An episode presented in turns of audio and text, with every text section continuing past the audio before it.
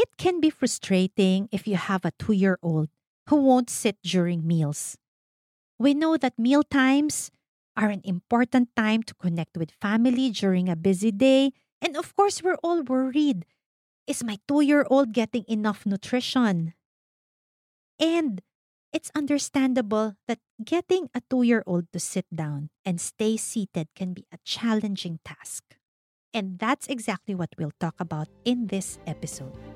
Are there days you feel you've had it with the sleepless nights, the temper tantrums, the constant fatigue of trying to keep up with an active baby? Does it feel like you're always working so hard as a parent, trying to do everything for your kids and family, and yet it never feels enough? We get it.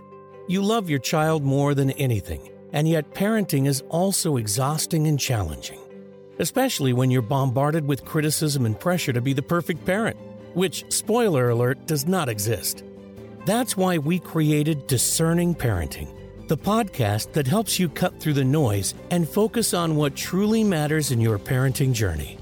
This podcast is jam packed with valuable insights and practical tips specifically tailored for parents of kids age 5 and below. So join us and discover how you can use the combined power of science, knowing your child, and your own intuition in making the best parenting decisions for you and your family.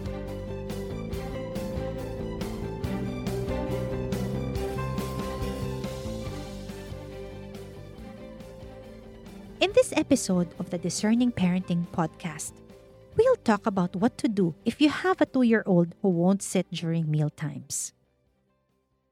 Maybe you've felt resigned to chasing your toddler around the house just so they will eat. So listen on. There are some tweaks and maybe some suggestions that we can do to improve meal times. So, first, let's talk about recognizing our toddler's hunger cues. Kids who are hungry and really need to eat at that time are more likely to stay seated at the table. And here are some ways to help ensure that our kids are in a condition to be better able to stay seated. So, don't allow grazing on snacks throughout the day. I know there are some on the internet who say that you should always have prepared snacks available that your toddler can get through anytime throughout the day. Well, it depends on you, but if you notice that it's a struggle for your child to stay seated, you may want to have these snacks available only at certain times of the day. Also, have a good balance of active time and rest time. The World Health Organization recommends that toddlers should have at least 180 minutes. That's three hours of active time each day spread throughout the day. If most of the time they're sedentary, they may not be hungry enough and they may not be able to stay seated because they haven't had enough movement. Also, you can offer two to three food choices that are acceptable to you. And this doesn't have to be complicated. It can be as easy as, let's say, having two kinds of fruit available.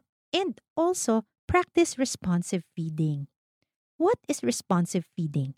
Responsive feeding is all about the connection between you and your child. And that is always what we emphasize in our courses or when we talk about feeding. Feeding is not just about the food, but it's about a relationship. So, for example, your toddler can give an appetite cue, like they look at you, they reach for the food, or they open their mouth, and you respond based on the cue. Your toddler can choose what to eat and how much. And toddlers can communicate whether verbally or non-verbally, whether they're hungry or whether they're full. For young babies, they can communicate that they're full if, for example, the caregiver will introduce a spoon to the baby's mouth and then the baby will turn away.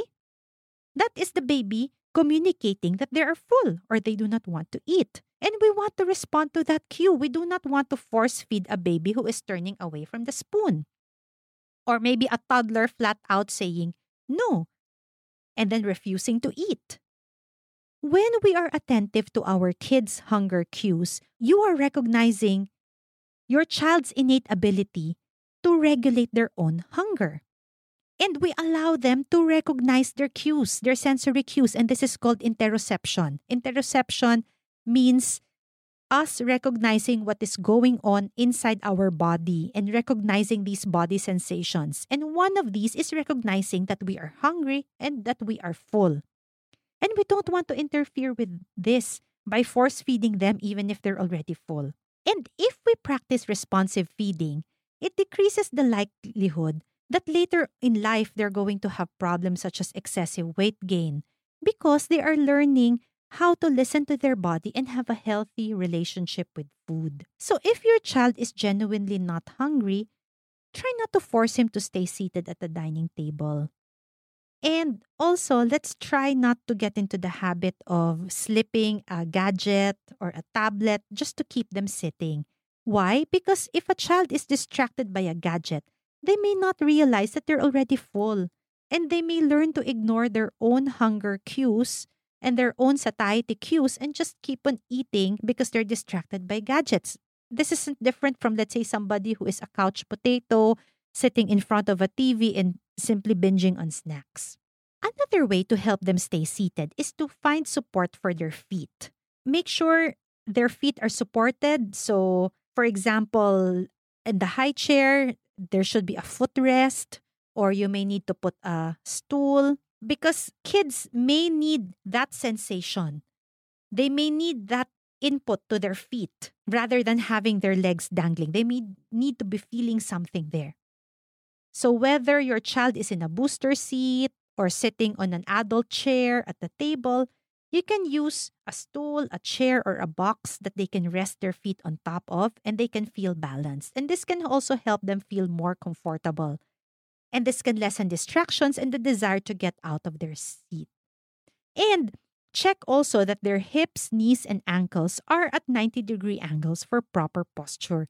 Now, I know this can be quite challenging, especially for toddlers. There's this awkward phase where they're too big for the high chair, and they may also be too big for the booster chair, but they're still too small for that adult chair. And this can be an especially challenging time. So, again, we can be creative about this. It depends on the chair that you have, it depends on your dining table. There are some dining tables that are higher.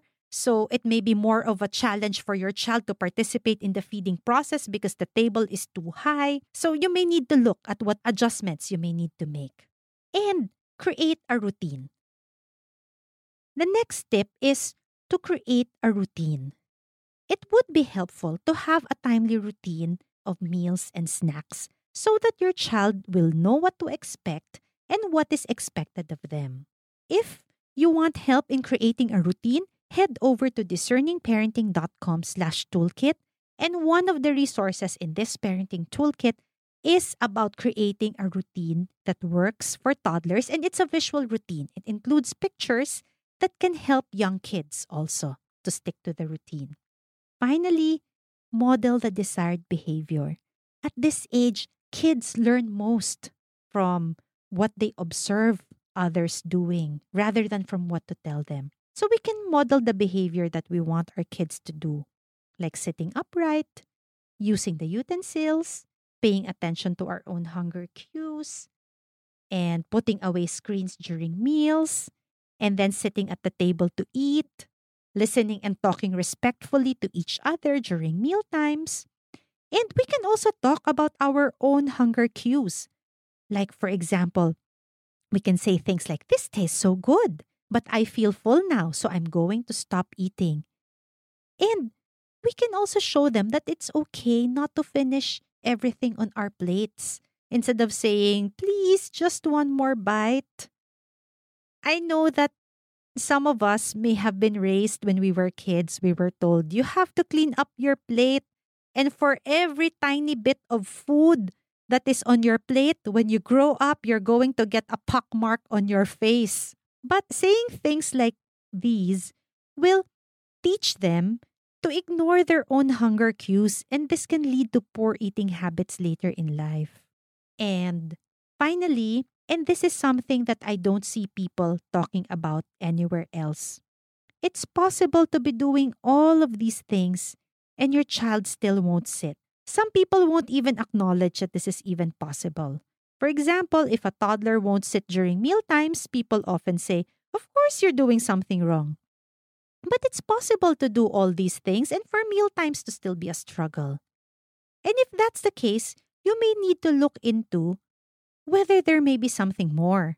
Are there issues with sensory processing? For example, maybe the toddler is hypersensitive to the smells around the kitchen or dining table.